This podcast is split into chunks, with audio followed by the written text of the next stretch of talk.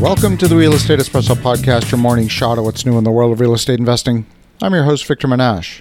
The housing market has taken a huge hit this year as mortgage interest rates have surged and homeowners scale back on purchases.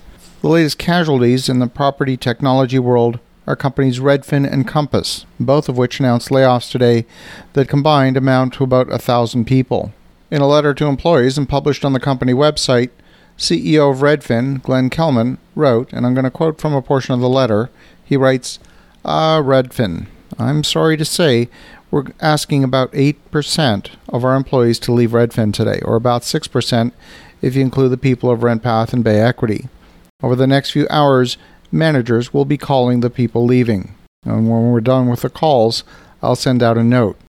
I will host a brief all hands at 11 a.m. Pacific to answer any questions which you can submit via the form.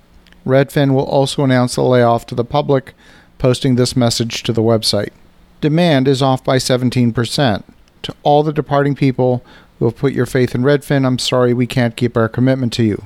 With May demand 17% below expectations, we don't have enough work for our agents and support staff, and fewer sales leaves us with less money for headquarters projects.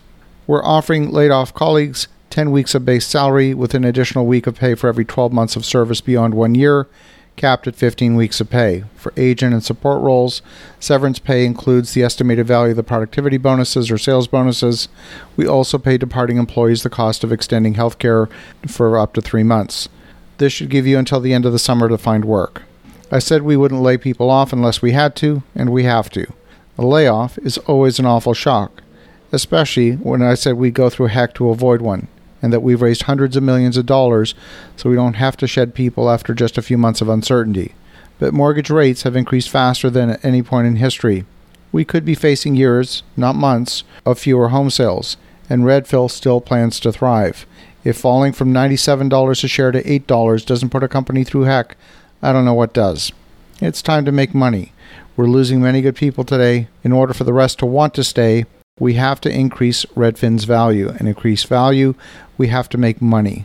We owe it to everyone who's invested their time or treasure in this company to become profitable and then very profitable. Those were some of the comments from Redfin's CEO. Meanwhile, a Compass spokesman confirmed that the company is cutting about 10% of its staff, or about 450 people.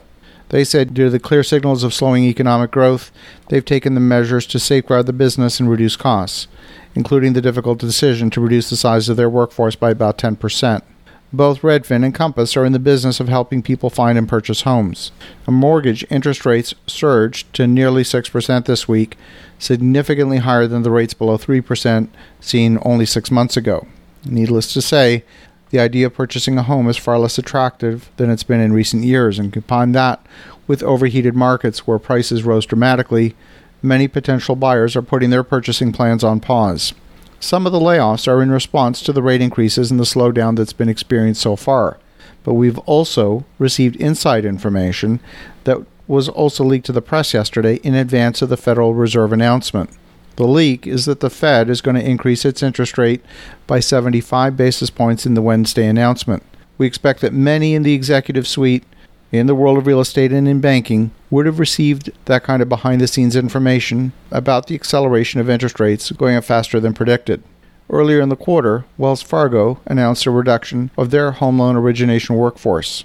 Better Mortgage cut roughly 900 jobs or 9% of its workforce. USAA is cutting 90 mortgage jobs. PennyMac is cutting 277 jobs in California. Flagstar Bank is cutting 20% of its mortgage staff, or about 420 jobs. We expect to see more announcements in the coming weeks, in particular after the interest rate announcements. There is a market slowdown in sales of single family homes across the nation. And what is even more telling is that the latest attempts by the Federal Reserve to reduce its balance sheet have been met with resistance in the market the Fed attempted to sell some of its mortgage backed securities currently being held on its balance sheet in the open market, and the result of that sale was no bids from the private sector bond lenders. And since the Fed purchases were a major source of funds into the residential mortgage market, we can expect to see a significant drop in loan liquidity, which is going to make it much harder to get a loan irrespective of interest rate. As you think about that, have an awesome rest of your day. Go make some great things happen. We'll talk to you again tomorrow.